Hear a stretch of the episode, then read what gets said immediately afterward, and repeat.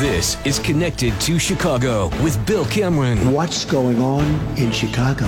What the hell is going on? Covering the big ideas. If you do not feel well, for God's sake, stay home. Save lives. The tough choices. Guacamole? No, I like guacamole. And the only three ways a Chicago alderman leaves the city council. The ballot box, the jury box, or the pine box. Now, Bill Cameron.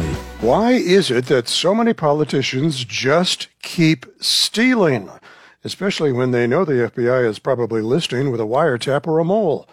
I've been watching this corruption happen over and over again in the years I've been on the beat, and it never stops.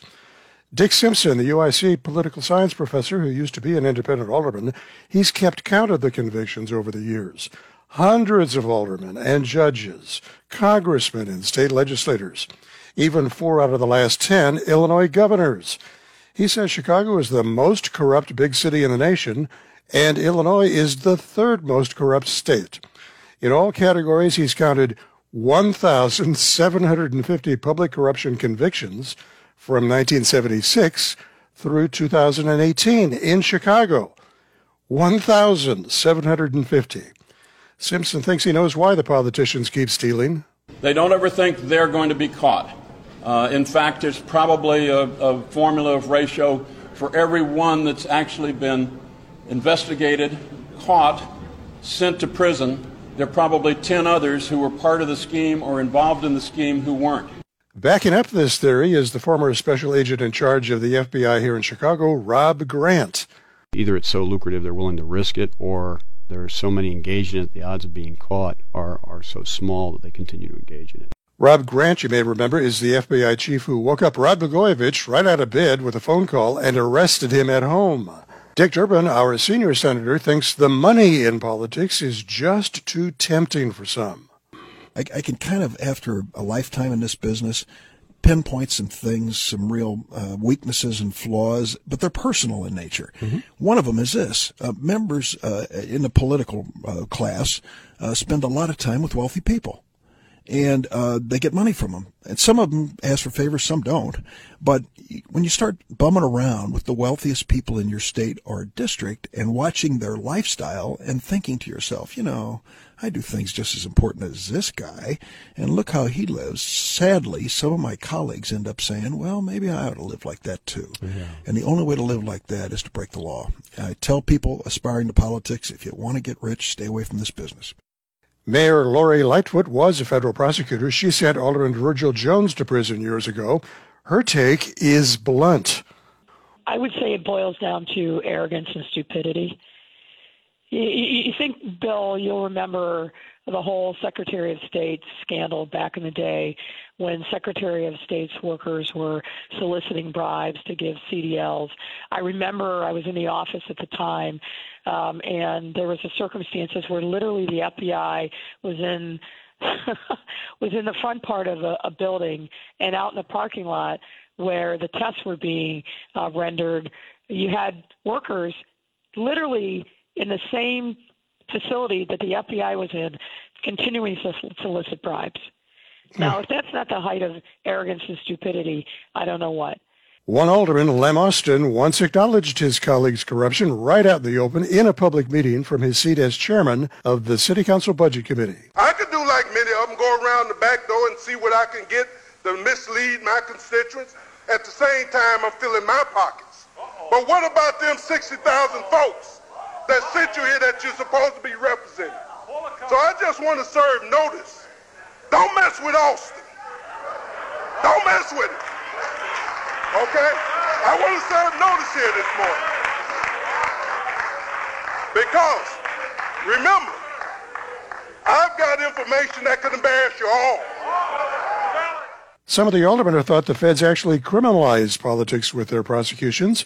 Patrick Fitzgerald, the corruption busting U.S. attorney nicknamed Eliot Ness with a Harvard degree, said not so. There's, there's politics and there's crime.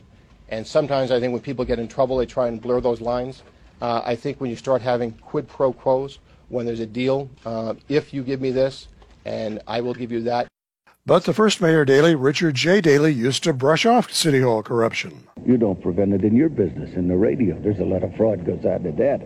Eh, eh, eh, everyone is human. What the fellow said is about so much is honest and so much is dishonest. The balance could get would get by with it if they could thought they could. So you will prevent all of this. You, you do the best you can. My colleagues here on the Connected to Chicago Roundtable have theories. Here are Lynn Sweet of the Sun Times, Ray Long of the Tribune, Greg Hinz of Crain's, Fran Spielman of the Sun Times, and Heather Cherone of WTTW. Here, here's what I think it is for some. It is that they get envy of people who are rich and they deal with wealthy people and they see life with their donors and they just they're weak and they're greedy. And then there are some people who are weak, greedy, and stupid. So they do uh, schemes that are bound to get them caught. And then there is this this transformation where people forget that the political funds are supposed to be in politics and not to be spent on themselves. It's not a revolving loan. And somehow in there, the road that got them to public office wasn't necessarily a road that means everyone who has it has high ethical standards. But the the thing that is amazes me for all the years I've been around is that if you took any other group of 100 people or 300 people or just your own circle of friends and relatives, most likely none of them have gone to prison or have been indicted or have been in serious legal trouble. Yet this relatively small group of people, all of us, this gang on your radio show, and we've been together a long time now, it seems a very small sampling of people with a very high uh, lack of moral grounding. Greg, what do you think? Why do they just keep stealing? For the same reason that uh, Bonnie and Clyde uh, used to rob banks, uh, because that's where the money is. Um, you know, I've thought about this an awful lot uh, uh, through the years, Bill. Uh, I mean, all of us can, can go back decades, and uh, it's essentially because the unofficial code of Illinois politics is that you don't go into politics and government to serve the public, although some people, like Barack Obama or Adlai Stevenson, did. You go on to go in it because it's a business, and like any other business, the idea is to make money for number one. That's the core problem. Uh, there's too many people who run, uh, not because they want to serve people, but because they want to build up their insurance business or have uh, or build up their career and uh, and, and squeeze uh, city contractors in the process or something like that. Uh, until we get politicians who or political candidates who are of that mind, and voters who will put that at the top of their list rather than voting on some other basis, you're going to continue to get crooks. It's just the way it is. It's it's it's it's in it's in the water. It's in the system, and it's almost impossible to get rid of it. How about you, Fran? Why do they just keep stealing? I think it's because you have to be egomaniacal to want to go into politics to subject yourself to the kind of scrutiny and the media pressure and all the things that you have to do and raise money and all these things to be a politician. You have to be out of your damn mind.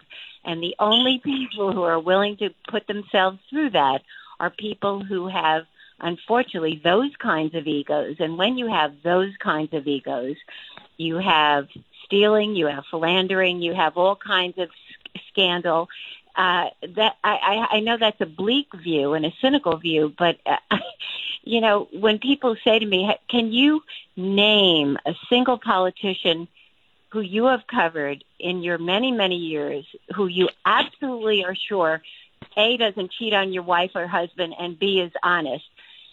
I, I'm I'm very hard pressed to find any or to name any. So that's a very sad commentary. I hate to say it, but it's true. Heather, in answer to Fran's question, the only one I can think of who I always thought was honest was Paul Simon. But how about you? Why do you think they just keep stealing? You know, I, I think Greg is on to something when he says that there's a particular culture in Illinois. You know, if I wasn't being a little bit facetious, I'd, be, I'd say there must be something in the water in Illinois. But there, you know, there ha- there has to be, and I think it's a culture where you get yours and you want to know, and you don't begrudge anybody else getting theirs. You know, where's mine? And the only cure for that is uh, sunshine and, and the news media doing its job. And, and I know we all will continue to do that in 2021. Here, here. How about you, Ray? Why do they just keep stealing?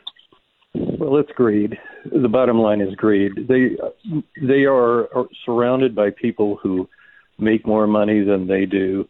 The lobbyists come in; they're making ten times as much as as a legislator does.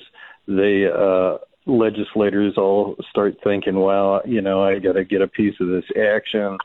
I'm making X, and I want to make more." And pretty soon they uh, start slipping over the line a little bit, and then it, pretty soon it becomes a lot. And I do think that uh, the laws in Illinois uh, should be tougher. You uh, could drive a truck through the holes and things like official misconduct and things like that. And you also don't uh, get to see how much lobbyists make, and you don't get an idea fully of how much or an appreciation for fully how much money is being thrown around all the time. You get into that atmosphere, it's intoxicating, and sooner or later you cross the line. Lynn, did you want to make another point on this? We talk about the rules, and no matter what rules are imposed through the years, uh, there are the you know these lawmakers find workarounds. I remember the first time I heard the phrase pinstripe patronage, and I thought, well, that's a great idea you know, you could find a benefactor who will put your relatives and your family on the payroll of a fi- private business. Who would have thought? Retired Springfield Journal Register reporters Doug Finke and Bernie Schoenburg have watched decades of corruption in Springfield. We have a long history of people who uh, have been caught up with legal difficulties uh, for a variety of reasons, and uh, uh it doesn't seem to stop uh, people from continuing down that path if they are inclined to do that. And uh, I can't can't really explain that because to me it would seem uh, be uh, ample evidence that uh, maybe that's something to avoid going forward. Uh, uh, but uh, it, continues nonetheless, and I don't know how to put an end to it. You just there are certain people that are, uh, are going to conduct themselves that way, I guess. What do you think, Bernie? Is it a case of some politician thinking it can't happen to me? It, it's clearly that. You know, I've always noticed from the time I came to Springfield, and I was quite naive when I was just coming out of college, and within a year I was covering some legislative sessions.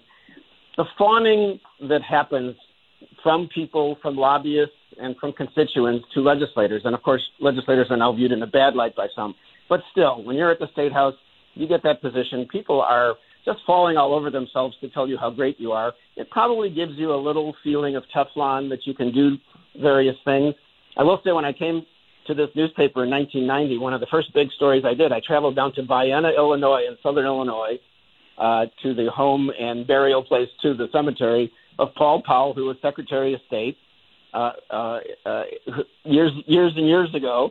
And when he died as Secretary of state, they found what was it, eighty thousand dollars? You know, some in a shoebox in in the St. Nicholas Hotel in Springfield. So eight hundred. A good Southern Illinois person who somehow collected a bunch of money.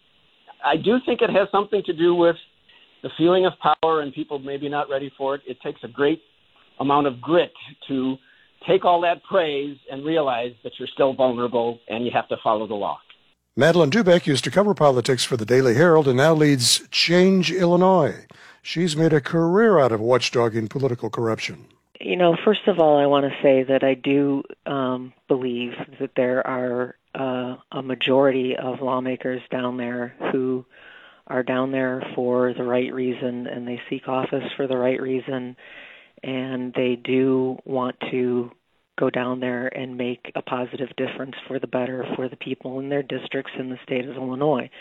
Um, but we do see time and time again people uh, getting caught with their hand in the cookie jar and um, being charged with corruption. And uh, I, you know, you and I have seen over many years that something happens when you get down there and you get immersed over time. Um, I think that you, um, you know, you start to find the ways to cut the corners and to cheat, and it seems pretty easy and uh, you might get away with it for a while. What is that factor you think that prevents them for doing that? I suppose it's greed when it gets right down to it. Another watchdog out there is Better Government Association Chief David Greising. It's really uh, hard to believe that it keeps happening and happening and happening. I think a lot of it has to do with um, a lack of consequence, a lack of political consequences. Certainly, there are legal consequences, but as we've seen in just the numbers that we have listed, um, people are sent to office despite allegations, suspicions, even charges against them again and again. And um, we're seeing, though, it, the the lack of interest in true reform in the legislature this spring. You know, as after the the remarkable the, the fall of Michael Madigan, uh, which kind of came finally came about uh, in January this year after um, you know the, the federal corruption probe that is really centered on his uh, apparently illegal activity, although he has not been charged and says he did nothing wrong. Uh, the the state legislature uh, set up a, a, special commission to uh, pass a what was expected to be a wide-ranging ethics reform. Uh, that commission basically shut down as soon as COVID hit, and basically was was never to be heard from since.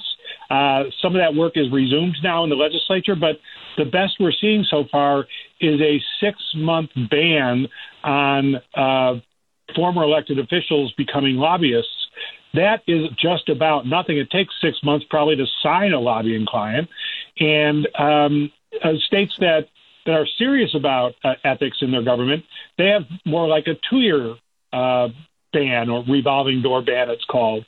That's the proposal that the Better Government Association has proposed. Uh, some are satisfied with a one year uh, ban from moving into lobbying. And that sort of revolving door uh, and the ability of lawmakers to lobby uh, other elected officials, uh, which happens is very, very common in Illinois. Those are the sort of things that create a culture of corruption, and that's what we have. And cultures don't change overnight. Cultures take years and years to change.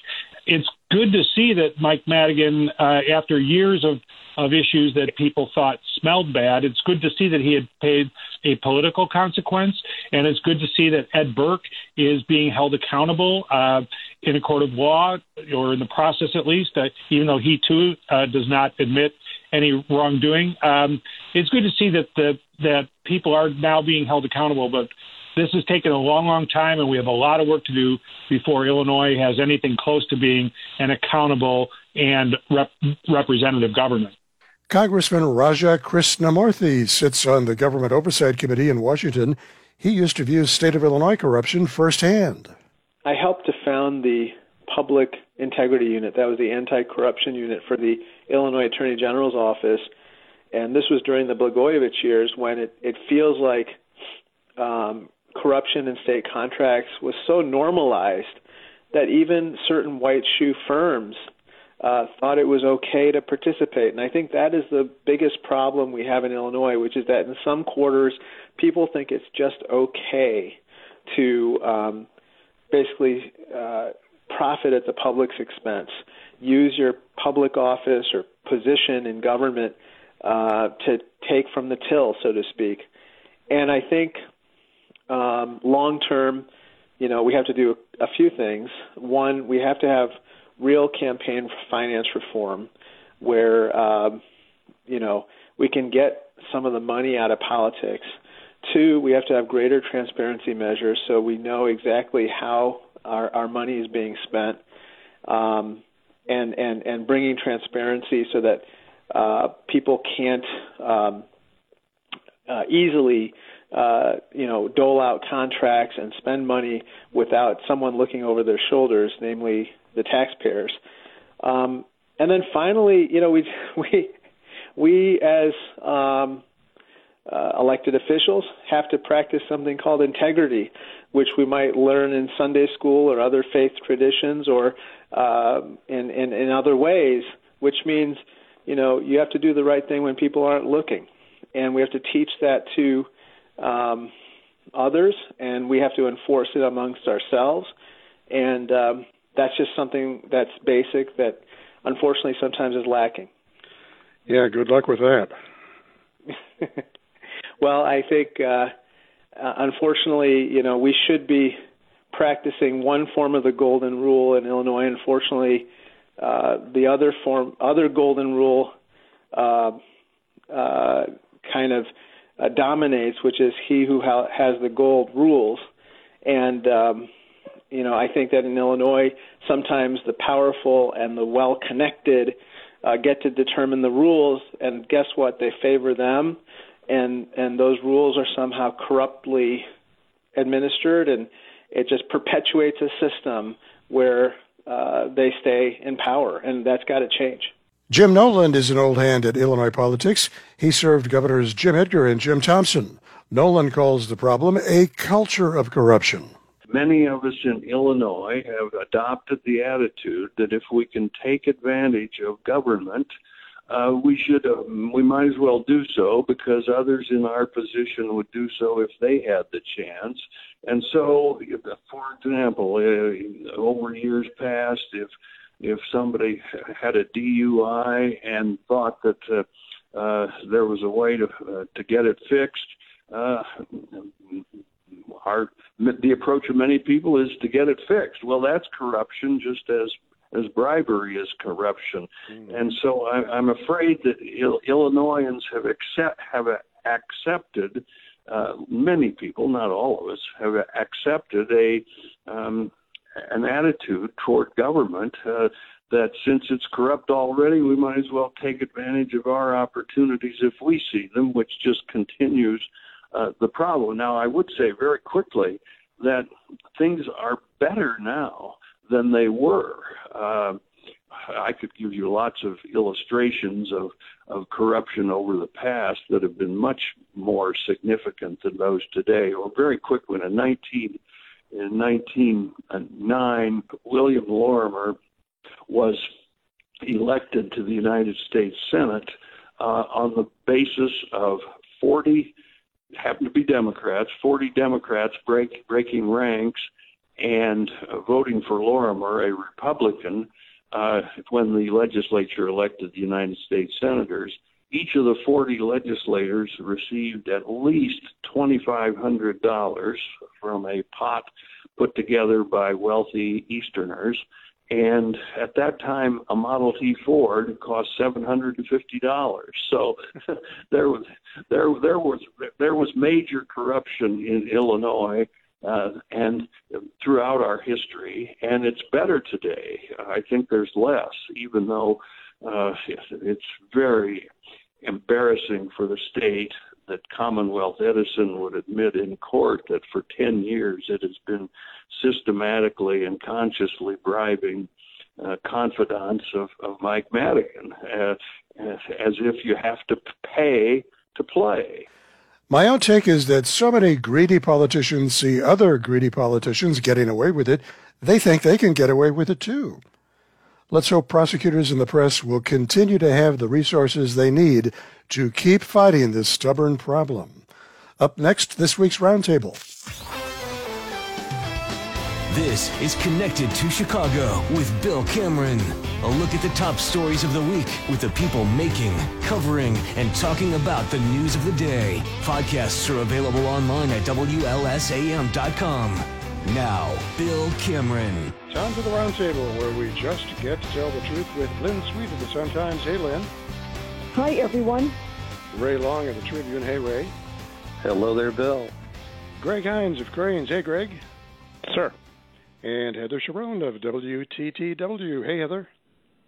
Hi, Bill. Well, I thought we'd begin, gang, by talking about Teflon Mike Madigan. He seems to be invulnerable to any federal charges so far.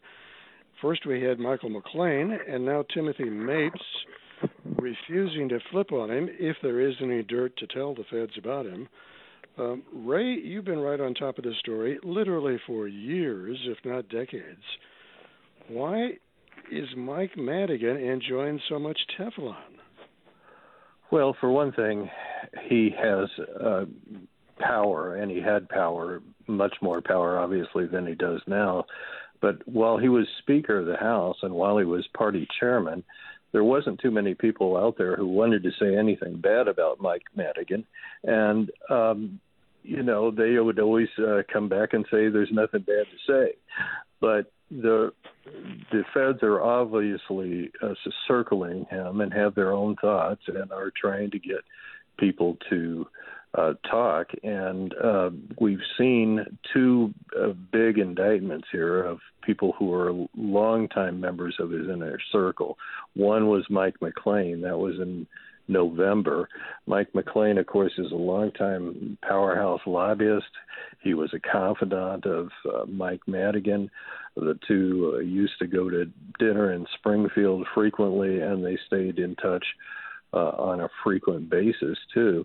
Uh, McClain is the kind of guy who'd be sitting outside of Madigan's office on a bench uh, right outside the main door, uh, day in and day out. There would be um, minions from past uh, years under Madigan who would come by and and see McClain and try to check in on what was happening or what they may be able to do to keep uh, Madigan strong and to help him out in campaigns, etc. The second one came down this week. This was Timothy Mapes, a longtime chief of staff, a guy who was executive director of the uh, Illinois Democratic Party under Madigan's rule, and also uh, a trifecta here. He was the House clerk who uh, ran the day-to-day operations uh, while being the chief of staff for the for the speaker, and so he was indicted this week for lying to the grand jury back in March, and the grand jury is investigating the ComEd scandal, the bribes for favors scandal that has uh, been uh, dominating headlines here off and on for months. And of course, the the question here, the one that they've explored, and the one that the feds have uh, implicated Madigan on, on is uh, whether or not he has uh, been uh, trading uh, putting his people onto payrolls or putting his friends in jobs or giving out internships in the 13th Ward where he is a powerhouse committeeman or uh, putting someone he knows on the uh, ComEd board of directors. And so um, he's been implicated, but he hasn't been charged. And he's emphatically said that uh, if he'd known they were giving out these favors, uh, in, in an effort to try to sway him to back ComEd legislation, he would have put an end to it. He's also denied any wrongdoing. So there we have it. Mapes is now charged with lying to a grand jury, and uh, he was in court on Friday, and he uh, was very respectful to the to the judge, unlike his uh, behavior in the House, where he was always barking orders to staffers or legislators and he's uh, said now that he's not guilty, Your Honor, to uh, charges of obstruction of justice and lying uh, to the grand jury. And we should emphasize here that uh, the former Speaker Mike Madigan has not been charged with any wrongdoing, and indeed there may be none. But, Greg, why do you suppose it is that Mike McClain and Timothy Mapes uh, are refusing to cooperate and risking going up the river for Mike Madigan? Well, uh, possibility number one is they have nothing to tell. I mean, that's what they they they insist.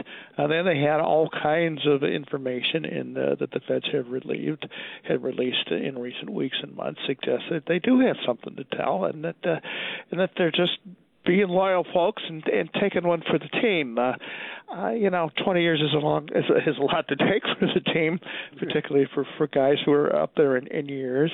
Uh, but you never know. Um, it, it, you know, in in the end, what counts is whether they is whether they get Madigan on something or not. Right now, it looks like the feds only have a connect the dots case they desperately want. Uh, they're desperately looking for somebody who says, "Yes, the speaker told me," as opposed to, well, "I assumed" or "I talked to this guy," but no, I didn't do it. I did it on my own. I didn't talk to the speaker.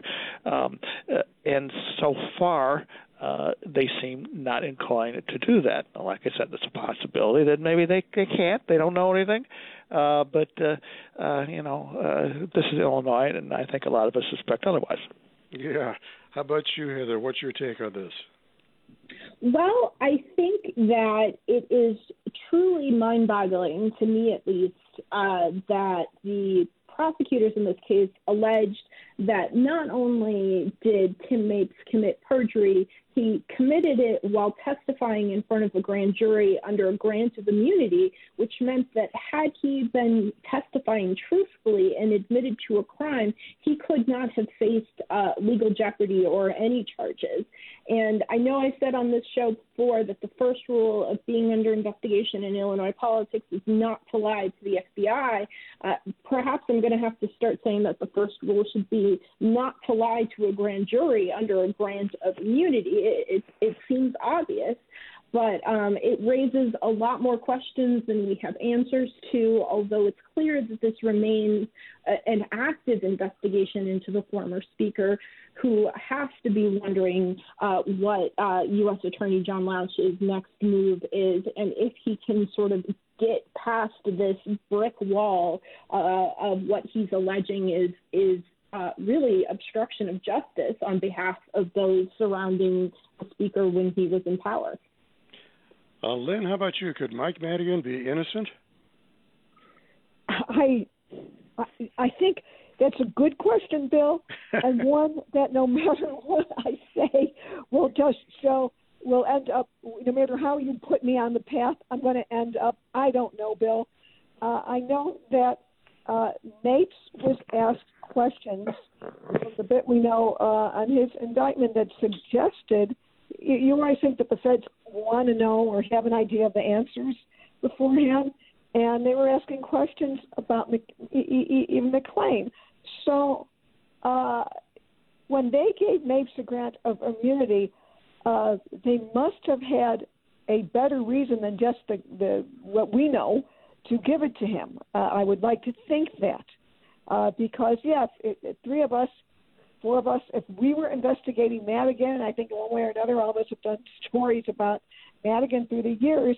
If you could get Matt, Tim Mapes to in a position where he would be forced to answer truthfully to our questions, we would think we would learn something, and we would be surprised if we didn't, if we had him sitting in front of us. So, um, Mapes taking this hit, even under immunity, uh, doesn't seem good for Mike Madigan. Uh, but I have been amazed at how many how he has survived so long, going right up to the supposed line and still staying out of trouble. So I, I, I just think we have to let a few more things unfold and see if the feds have a plan B and C and D. If uh, if they were depending on Mapes to make the case, well, now this doesn't look good for them. You know, obviously this doesn't look good for Mapes. Bill, there's one other guy we should probably talk about here who might be able to make the case and perhaps hasn't shown his bona fides yet. That's Jay Doherty, the lobbyist, the former head of the City Club. Um, he allegedly was an intermediary where he was uh, he was uh, arranging jobs for uh, for people at, at Commonwealth Edison that uh, that uh, the Madigan team wanted. Um, uh, uh, there, there were some developments in court this week that suggested that well maybe Jay is going to be a little bit different than these other guys, uh, but the but the question is is that Jay was another rung out from uh, from McClain and. Uh, uh, he wasn't quite the same the same inner circle uh, as McClain or, or, Tim Mapes, uh, so maybe he doesn't know the stuff. But uh, I would keep an eye on him too as we go forward. Last week, uh, we got a scolding from Mayor Lightfoot about the lack of diversity in the news media, and I was fascinated, Greg, by your reporting this uh, Friday about the lack of diversity in her own staff. Tell folks about this. Well, you know, the the mayor had a point. She certainly set off quite a bit of screaming and yelling, but I thought it would be interesting, and I'm frankly surprised that somebody hasn't done this yet, but uh, we're all uh, stretched thin these days. To take a look at her own uh, leadership team, so I so I put together a list of 48 folks who are uh, uh, either head uh, head cabinet level agencies for her, head outside governments that she controls, like the CTA, uh, uh, or our senior aides, uh, uh, deputy mayors, press secretaries, stuff like that. And of the 48, uh, 17 are white. Okay, uh, 16 are African American. So far so good. Uh, eight are, uh, excuse me, six are are, are uh, are uh, Asian American in background. There's even uh, the first Native American uh, uh, to have the top city job, but only eight are Latinos, which is comes out to 17% or about half of what it should be uh, based on the population in Chicago. And interesting, when I asked top Latino officials in, in the city what they thought about that, uh, they were all pretty pretty outspoken. Uh, um, City Clerk Valencia said, "Hey, we got more work to to do here. Uh, for instance, um, uh, Sylvia Puente at the, at the Latino Policy Institute said that uh, Lightfoot's had a lost opportunity and needs to step it up. And Gil Villegas, who until a few months ago was the mayor's city council floor leader, said there's a problem here. Uh, and but as he counts it, only eight percent of the people in her cabinet are Latino, and he says, uh, two years of this administration, I can tell you, I'm not happy. What's the plan to make things better? um, that uh, that kind of puts a, different spin on things, and it, and it clearly has some uh, some political implications going forward. Because if you're a mayor and you're about to run for re-election in this in, in a city that's roughly one third white, one third black, and one third Latino, you don't want to uh, you want Latinos on your side. And Heather, you were quite good this week, uh, looking up the number of lead pipes that have actually been replaced, as City Hall touts big plans to replace them all and save the children. And it's a nice round number, zero. Uh, eight months ago, the mayor announced with great fanfare that the city was going to start slowly removing these lead service lines that can leach a brain damaging chemical into um, homes' water supplies but the program has basically not gotten off the ground yet. Only 41 completed applications are still in the pending process, and a larger effort to figure out how to replace these service lines when the city is also replacing the water mains under the streets in front of houses hasn't begun at all yet. And the mayor and EPA Administrator Michael Regan were out at the Jardine Water Purification Plant on Thursday, uh, urging federal lawmakers to pass the president's infrastructure plan, which would include somewhere in the neighborhood of $45 billion to remove these lead service lines across the country. Um, and I thought it was worth taking a look at what's actually happened in Chicago, which is uh, a whole lot of nothing, unfortunately. Hey, Len, out on Capitol Hill, what do you think the future of the filibuster is in, in view of the fact that the Republicans were able on Friday to use it to block, of all things, an independent investigation of the January 6th insurrection? Well, all eyes are on Joe Manchin Kyrsten uh, Sinema now of Arizona. Uh, so we had six, we had six senators who were joined with Democrats to have this independent commission, but you needed a total of 10 Republicans and you didn't get it. So the movement to have end the filibuster, which is basically not needing a super majority to pass legislation, uh, is one that the Senate uh, can't do, the Democrats in the Senate cannot do without the support of all the Democrats. Up until now, Sinema and especially Joe Manchin in West Virginia have been opposed to it.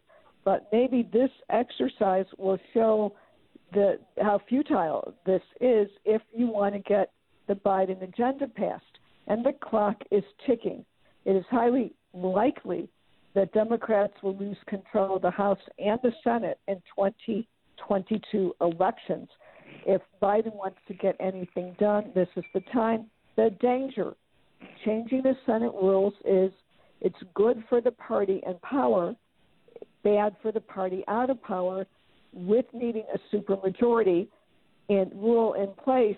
Well, that gives the minority party in the Senate an enormous amount of power too much, say, people who believe the majority should rule. Hey, we should talk about the DuSable flap over renaming the Outer Drive. On uh, Wednesday in the City Council, a couple of aldermen deferred and published it until uh, the next meeting, which is currently scheduled for June 23rd. Greg, what is your guess on this? Will the mayor be able to persuade enough aldermen to go with her plan, which actually sounds better, of uh, finally get along with the building the DuSable Park out at the lakefront and the river, and renaming the Riverwalk for DuSable, putting up another statue and doing some educational programs. that's a lot more than just renaming the drive. But what do you think? Are the politics of this going to be too great to prevent, or can renaming the outer drive be stopped? Uh, this is this is a tough one. Um, the, mayor has been kind of uh, strutting her uh, bona fides in the African American community lately, and this particular move seems to run contrary to that. Um, I've not surveyed the council, but this is uh, this is a pretty emotional issue. Uh, uh, uh, when this came up at, at, at the council the other day, uh, uh, Alderman Moore, the sponsor, uh, uh, uh, really got quite upset when uh, when. Uh, uh, it did when the mayor, when two of his colleagues uh, deferred and published it the mayor, and the mayor let them go first rather than let the, letting someone call for an immediate roll call vote.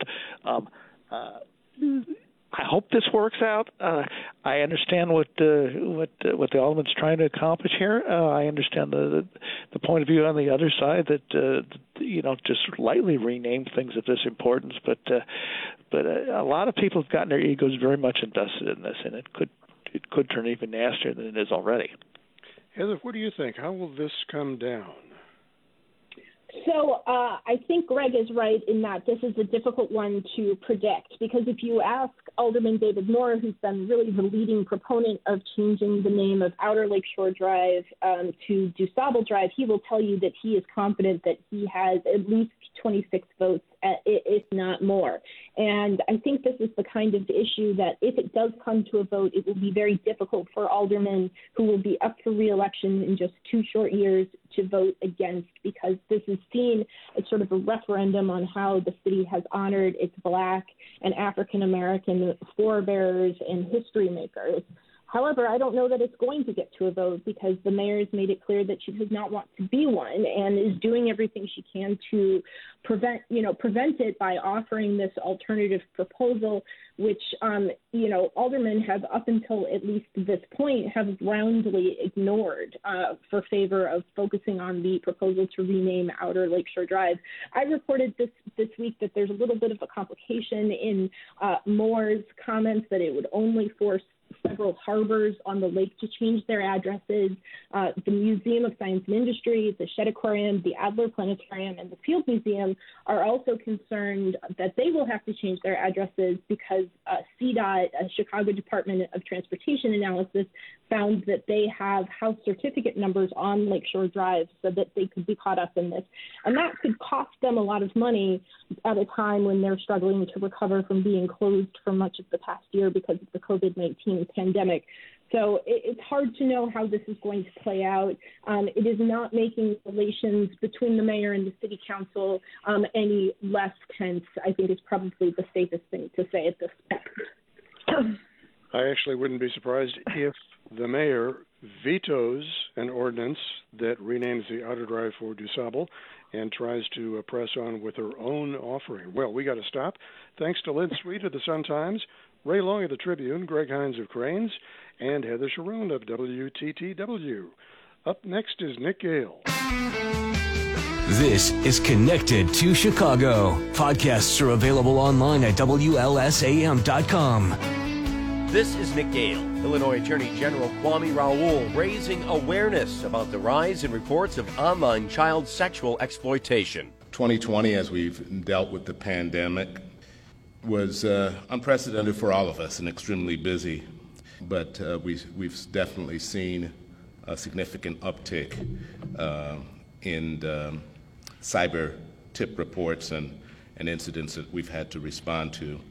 The National Center for Missing and Exploited Children serves as a clearinghouse for public and uh, electronic service providers to report online child exploitation. Um, there was seen an increase of reports with regards to Snapchat and Instagram involving uh, young people sharing minor self uh, produced content. Also, an increase in viral content, people sharing online material containing uh, child sexual abuse material in a, an attempt to raise public uh, awareness, awareness on uh, social media.